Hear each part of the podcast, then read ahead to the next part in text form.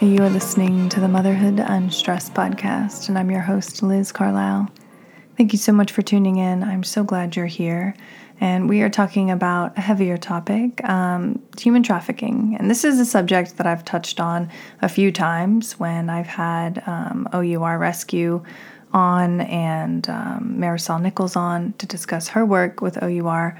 Um, it's just something that I keep coming back to, and I'm not exactly sure why. I just feel a pull in my heart to share this information with you, to educate as many people as possible so that we can work together to end human trafficking and to bring so many people out of this cycle of abuse and victimization. Um, I don't know. I just, I'm using this platform to talk about this, and it's just something that, I don't know, I just feel very pulled uh, to do. So, this week I'm honored to share my platform with Alexandra Ford, and we're delving into her powerful origin story as a survivor of human trafficking. Now, she, in this conversation, unveils the pivotal moment where she realized that she was actually a victim of human trafficking and it wasn't just a domestic abuse situation.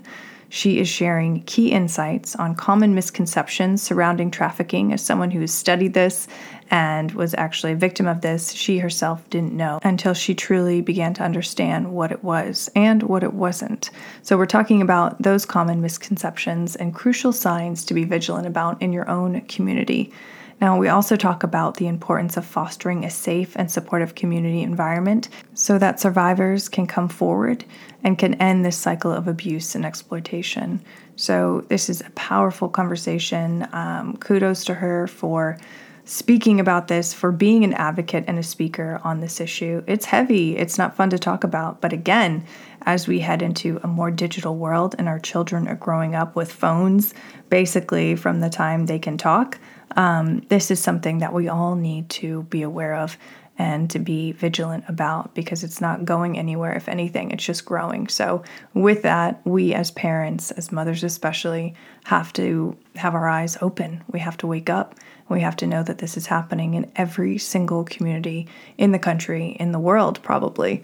So, thank you for taking the time to listen to this episode, for sharing it out to everyone you know um, and just seeing seeing ways where you can be more active in your community um, and even in your home to to have the difficult conversations that it's going to require to uh, to fight this evil. Um, so thank you for tuning in. Thank you for sharing this uh, episode out, and uh, please enjoy this episode with Alexandra Ford. Well, hello, Alexandra. Welcome to the show. I'm so glad that you're here. Hi, and thank you very much for having me.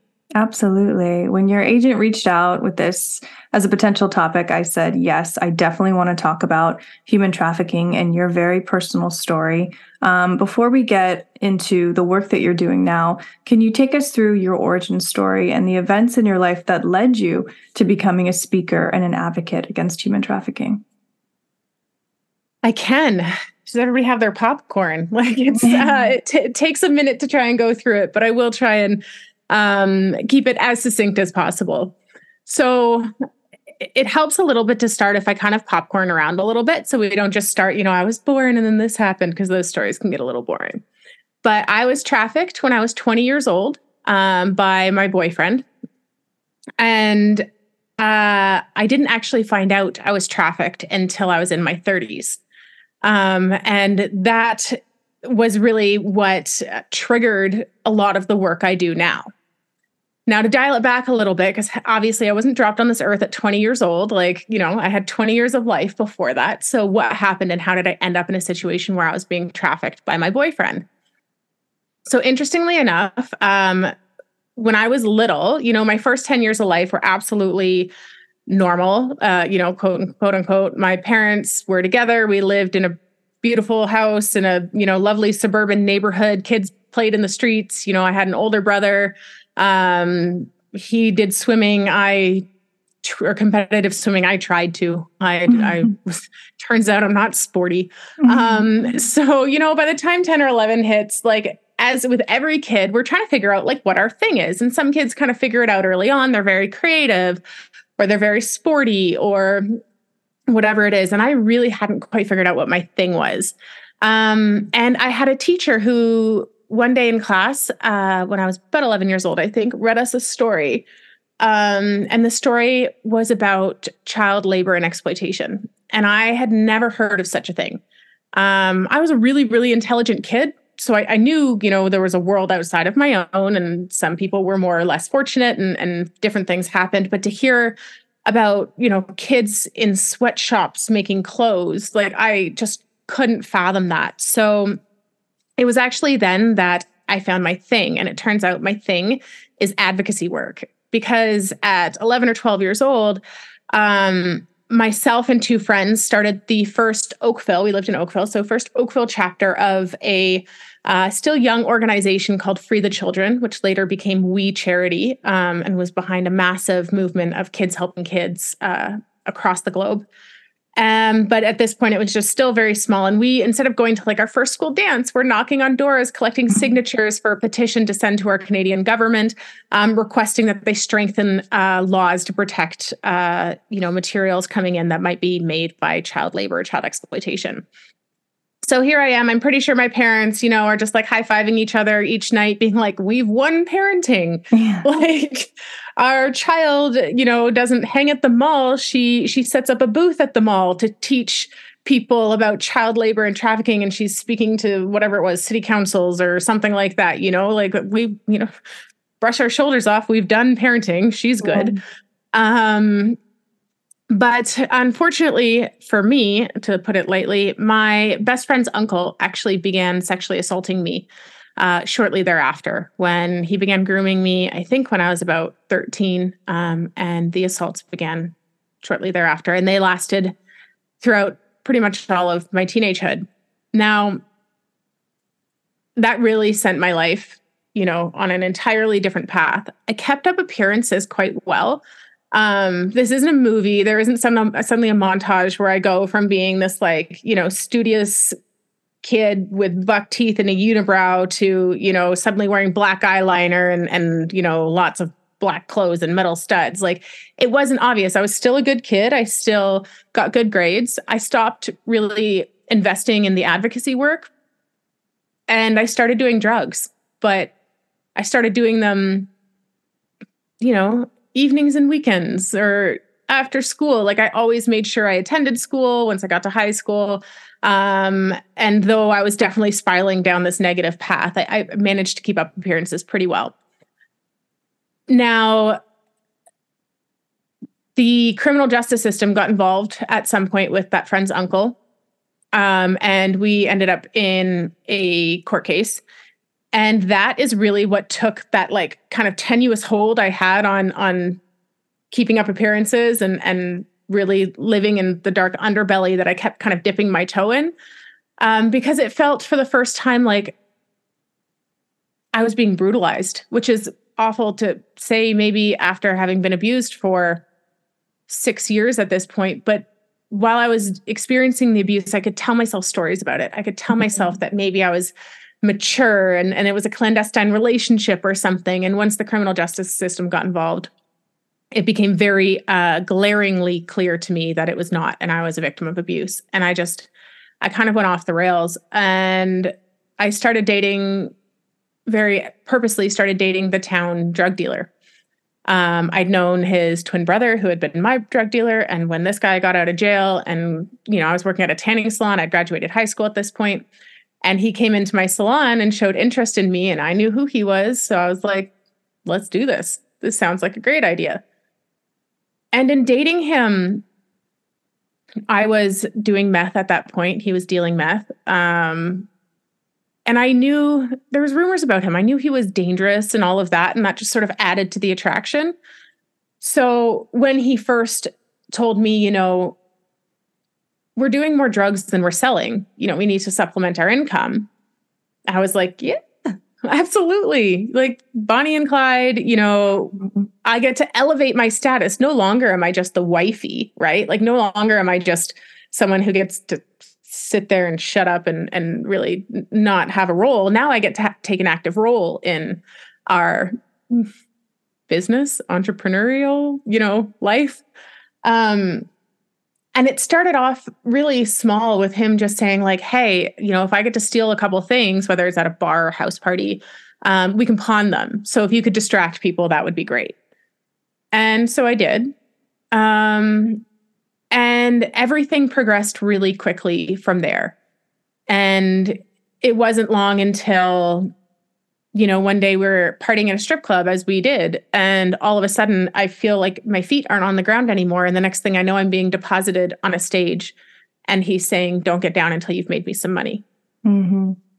And I found out also he was drugging me and taking pictures of me and doing God knows what with those pictures. I, I found out he may have been selling them. Like I, I, don't have all the answers. I don't necessarily want them at this mm-hmm. point. Um, and so after three attempts on my life, uh, thankfully unsuccessful, I did finally manage to escape. Um, and he did find me about a year later. We were then embroiled in a court case. And unre- completely unrelated to me, he ended up dead. He got himself stabbed. Oh, wow. And so that was um, almost four years to the day after I met him, uh, including the very short time we dated, the time I escaped, the time he found, like all of that. And like I said, when I first started this story, is it would take another almost 10 years until I understood what happened to me was human trafficking. And in that 10 years, not only did I experience that court case against him, I got a bachelor degree in criminology. I got a postgraduate in victimology. I did an honors diploma in community and justice services. I worked with victims, with offenders uh, in prevention and rehabilitation. I did. I learned everything I could at the intersection of crime and human rights and helping people, and I still had absolutely no idea that what happened to me wasn't just um, domestic violence and a series of my own bad choices. Mm. God. And uh, do you remember a crucial moment when you are researching and learning and getting these degrees where you did have that realization, like that aha moment where you just, all of the pieces kind of came together and you understood your own story that much more? I do. And it wasn't from my own research. Um, it was in 2019. I was living in Wyoming, uh, just moved there, pregnant for four months pregnant or so with my first child. Uh, my husband and I had moved there. And um, I had found out that someone in town was doing some anti trafficking work. And I had emailed her and said, Hey, you know, I'd love to meet with you, blah, blah, blah, visa restrictions. I'm Canadian, so I couldn't work, but like, could I volunteer? Here's all my school back, educational background, work history. But like, hey, I know absolutely nothing about human trafficking, but I do know a fair bit about, you know, the intersection of crime and human rights and, and all of this. So I think I'd, I'd be a quick study. So we met up for coffee and uh, her name's Terry Markham. And I, I, God, I can't, I remember thinking, ta- telling her, you know, I, I know nothing about human trafficking, but I do have my own story of domestic violence. And then it was like being outside of myself, watching myself word vomit and telling her these things of my story that I had literally never told anyone else, not the police, not my friends, nobody, because it was so wrapped up in shame for me that I had been on stage at a strip club or that I had, you know, used my body to make money. Um, but it just, it, ju- I just like word vomited all over her. I blame pregnancy brain. I don't know. The boundaries were down. She felt safe. And I told mm-hmm. her all of this stuff. And I remember she got quiet and, you know, she looked at me and said, you know, Alexandra, what you're describing to me sounds a lot like human trafficking. And I remember laughing and being like, no, no, I've seen the movie Taken, right? Like I was not mm-hmm. kidnapped. At no point was I held in a basement. At no point was I shackled or not free. Um, mm-hmm. I just, I'm an idiot. Like I made, I made a lot of really bad choices. And she was so kind and so patient with me and, and kind of gave it a minute and told me her origin story, how she got into the work and we came back to it and i remember so clearly like leaving that meeting and just being like what mm-hmm. what what and then for a little bit being really angry because I had just gotten comfortable with this, like, I'm a survivor of domestic violence thing, ribbon, hat, purple ribbon. Like, what I, I was like, okay, this is me. I'm this I can do. And now there's someone who so kindly is like kind trying to exchange that and be like, yes, but yeah. um, and human trafficking felt so big.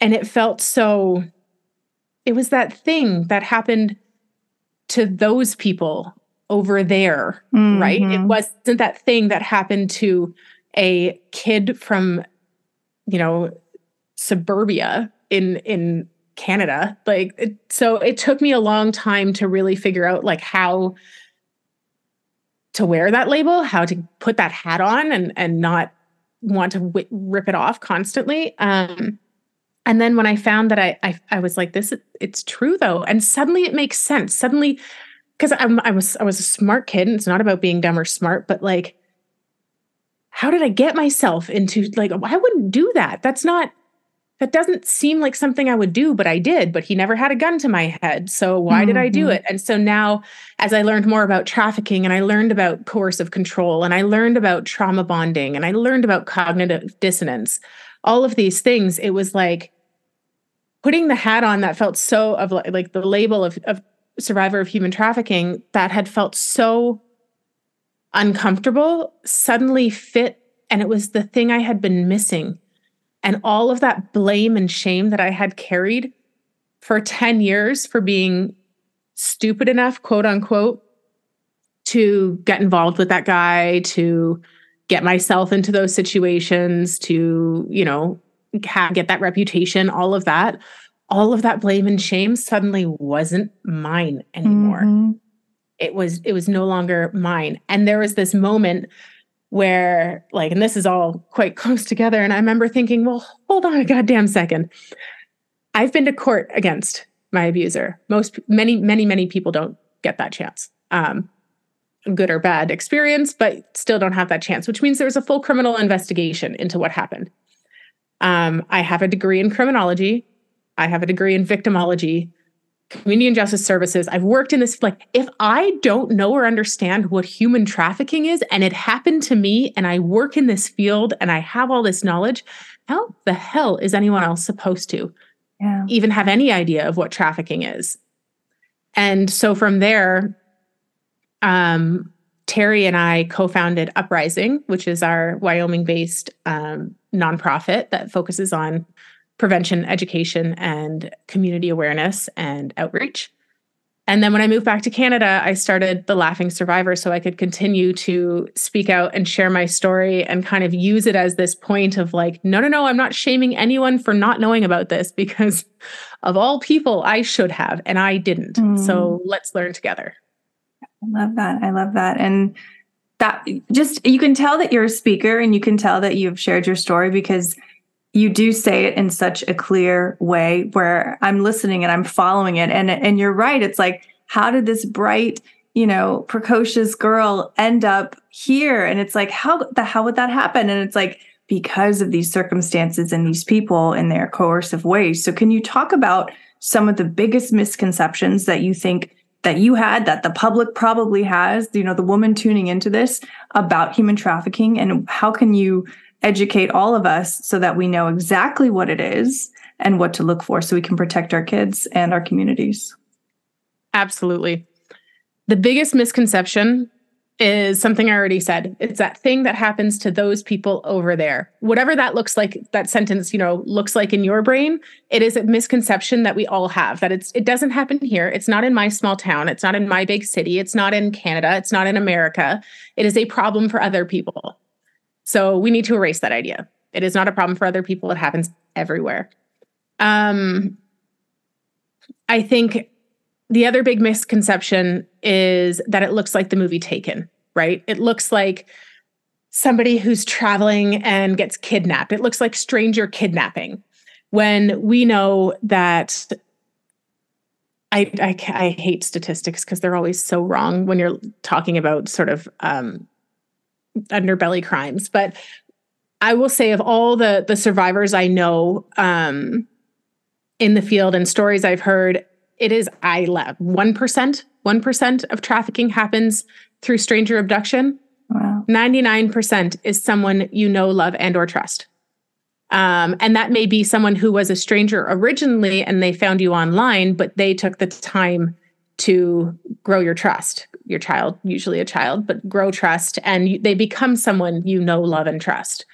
Um, and I think the third one that is critical is that victims will self identify as victims of trafficking because so many of us, so many of us had no, not only did we have no idea we were being trafficked while it happened, we actively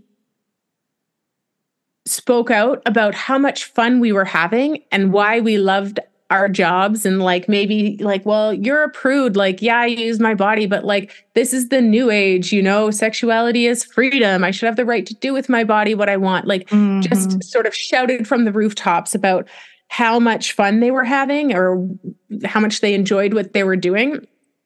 Um and so many of us are unable to self-identify and even unable to self-identify until years after exiting where you're finally able to look back and go,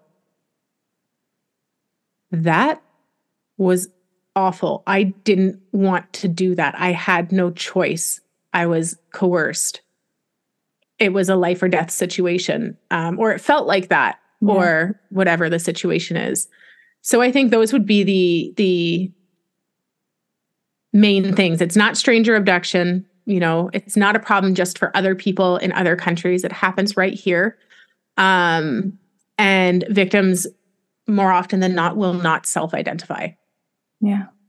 That's why having this conversation right now like i'm getting chills as you're speaking because it's so important. You know the right person hearing this right now is going to say something that will awaken someone else. And it just it puts a block almost on this continuous process of this happening to each new generation. Um, what are your thoughts on how can we, as a community, as individuals, foster a more welcoming, a more supportive environment so that people a can self-identify and wake up, and then b feel comfortable enough, confident enough to come forward? Because again, there's so much shame and guilt involved in this. You don't want to. Yeah, uh, language, how we talk about uh, people who sell sex. Um, you know, instead of calling someone a prostitute, they may be a prostituted person. Um, and it's not just language specifically around commercial sex, but language around how we shame or don't shame um, people who are in un- unsafe situations, like how they get themselves there. Mm-hmm. Like that sort of, you know, then it's like, oh, well, yeah, people are gonna make, you know, like I got myself here. We're, we, a lot of us are thinking that. How could I? How could I be so dumb? How could I get myself in this situation? I was, I was, I, I was okay, and I don't know the point at which I wasn't okay. But when I got to that point, there was no dialing back. Yeah to where to to like undo the series event, of events that have gotten me here um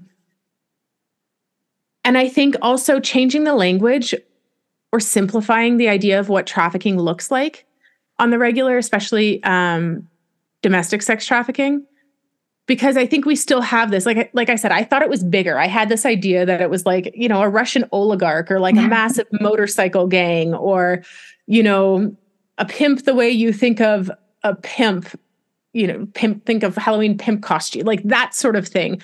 It wasn't just a boyfriend who was like, hey, you're going to help me make some money. Mm. So when we simplify the idea as well, I think that's how we can start understanding. And I, I will do that.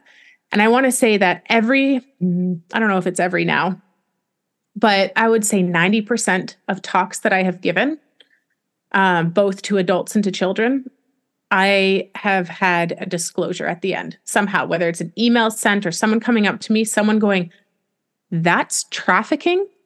I, I think I was trafficked, mm-hmm. or I think I know someone being trafficked. So if we um, simplify it out of the legalese, which if you Google, you know, definition of trafficking, you're going to find definitions that, that frankly confuse me and I work in this field. Um, but it's basically compelling or coercing someone to provide services, either labor or sex, if we're talking about labor trafficking or sex trafficking. Um, and a third party is profiting. So if you are over the age of 18 and you engage in commercial sex, so you do a sexual act, it does not have to be penetrative sex, but just any sex act. So it could be stripping, it could be whatever it is. And you receive something in return, could be money, could be drugs, could be shelter, could be a ride, could be anything, but something of value. That's just commercial sex if, you know, over the age of 18 as soon as that that thing of value that is received goes to someone else so a third party. So I get off stage and I have to hand my money over to my boyfriend, or I'm distracting people or taking someone into a bedroom to distract them, and my boyfriend's stealing stuff and he pawns it and he keeps the money. That becomes trafficking. Mm. That's as, and I, I hesitate to use this word, but I do want to use it. That is as simple as it is. I'm not saying it's easy, it is a horrific crime but it is not necessarily a massive crime ring. It's not even somebody in a motel room with, you know, men coming in and out of the room constantly. It can be absolutely pimp controlled sex trafficking. Um, that is something that we we see hotel rooms and and you know having to make a quota and all of that. But for some others, it can literally be like, "Hey, babe, we're not going to make rent this month. You better go up and visit the landlord and try and um, you know, get them to knock off a couple hundred bucks. That can be yeah. trafficking. Yeah.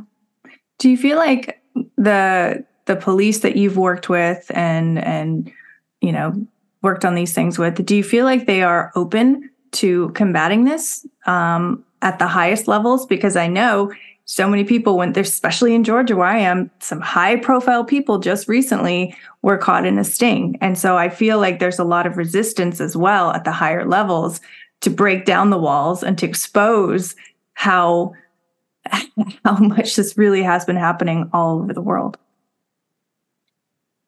There is resistance. And I think some of that is, and this actually could go back to answering your earlier question of like how to create safe spaces for people to come forward once someone turns 18, everyone has this idea of like, well, they're an adult, so they make adult choices now, right? So, anyone under the age of 18, if you find out they're selling sex, first of all, that's automatic trafficking. Someone under the age of 18 cannot legally agree to commercial sex. But somebody doesn't just like on their 18th birthday turn around and be like, ah, yes, I think this is what I'm going to do now unless there is something that they've already been doing it or they're being manipulated into it or they have a history of trauma right. 99% of the time there's that so when it comes to the police i think i am seeing a shift in attitude that i'm that i'm really positive about because before and part of the reason i didn't disclose details of my story um, and they the police certainly didn't ask questions when i was going through the court case against my trafficker is because in my head, everyone knows police doesn't care about hookers. Nobody nobody cares about hookers, right? The police does not they're not going to help out a stripper, right? Like this these are the names I was calling myself. Mm. So I'm like unless they ask me exactly how I'm making my money, I am not answering that question. And I also had like a regular job as well, so it was a good friend like they had reasons not to ask those questions, but I wasn't about to disclose to them. Um and historically the relationship between police and prostituted people has been so problematic. There's been there's so many tales of like, oh well, I guess I won't write you up if you uh mm. you know, wink wink, nudge nudge. And so they're being exploited by their trafficker or oh. by the system. And then the people who are supposed to help them come in and exploit them because there's this idea like you do it anyway, so who cares? Mm-hmm. Right? So I think what I'm feeling so positive about is law enforcement who recognize not just are like, how can we do great, but recognize all the harm that has been done over the years and are willing to not only learn to do better, but sit within that harm um, so they can they can understand the people they're dealing with and understand uh, why they may you know spit in the face of someone who looks like they're trying to help them. Yeah, you may be a good cop, but the seven cops that came into contact before you maybe weren't. So when I'm training law enforcement now, I'm getting so many awesome questions of like, what helped you? What didn't? How can I be the cop you needed when you were being exploited? How like everything from how can i place my body? Where should i sit? What can i do? Is this appropriate? Is it not appropriate? And i certainly cannot speak like give a checklist of yes it's okay to sit next to them because everyone is different. But i can say you know if you're in uniform right then and there you need to find a way to make yourself look smaller. Even if you're not a big mm. person the uniform makes you look big. The gun on your hip makes you look threatening. You need to find a way to make yourself look non-threatening especially to someone who has had to gauge within seconds who is a danger who is a physical danger to them or not. Yeah. and not gauging right has had dire consequences. So i am seeing, seeing that. I am seeing obviously there's cover up uh, uprising ran a sting operation in wyoming uh, with law enforcement and one of the guys arrested was an ex-wyoming senator. Mm-hmm. like yeah yeah, this happens. So there is this push pull of like, we want to expose this. We need people to understand the complexity of this. It's not just as soon as someone's 18, we wash our hands of them and say, well, if that's what you want to do, you know, all the power to you. You have to understand, you know, neuromaturation. You have to understand the complexities of trauma bonding, coercive control, cognitive dissonance. And so you have a huge group of people who, like we, are saying, hey, let us teach you about this. Let us help you unpack this to the best of your ability. And then, undoubtedly, and I can't speak with detail or point fingers, but there is going to be a side of like higher ups who use these services mm-hmm. on a mm-hmm. regular basis or have and don't want things exposed and don't want people to suddenly, you know, they don't want to unravel the myth of the happy hooker, right? Right. That they're just paying someone's wage. Like, who cares? It's the same thing as getting a burger. I'm just helping out a hardworking person. No, like we have to unravel that. Um, but when you do that, suddenly these people are no longer helpful citizens, mm-hmm. they are mm-hmm. perpetrators of harm. Right. So I think there's definitely some, you know, there there's a push-pull there of of where where the truth will land and where it will come out. Well, be careful in your work. That's all. That's all I'll say. I know it sounds dramatic, but I'm serious. Um, we've covered a lot, and I feel already like I've learned so much. So thank you. If there were any final message that you would want to leave with the listener, what would that be? Um, this is a motherhood podcast, so I will uh, direct it that way. Please be super careful about online safety. I am not here to judge anyone who gave their kid a phone at two or is refusing to give a, their kid a phone until they're 12 or 20 or whatever. I'm not here to set you timelines and tell you when is good and when is bad. But um, online exploitation and sextortion is a booming business. And too often, the result of that is children who unalive themselves because of the shame. And so when it comes down to, you know, I don't want to have those conversations with my kid because A, I don't want to destroy their innocence, or B, it's uncomfortable. Well, the thing is, you not talking to them about it doesn't mean they're not going to learn about it. It means they're not going to learn about it from you. Right. And you're their safe space. So um, have the conversations, please. Uh, I'm trying to become more active on social media. I am a mom myself. My littles are little, they're four and two. So, mm-hmm. you know, mm-hmm. when balls drop, it is inevitably my social media. But follow me um, at The Laughing Survivor on Instagram. I am going to be putting out lots of tips on consent, how to practice consent early and often. So it doesn't have to be that like really awkward conversation when they're 13 because you've been having it with them since they were three.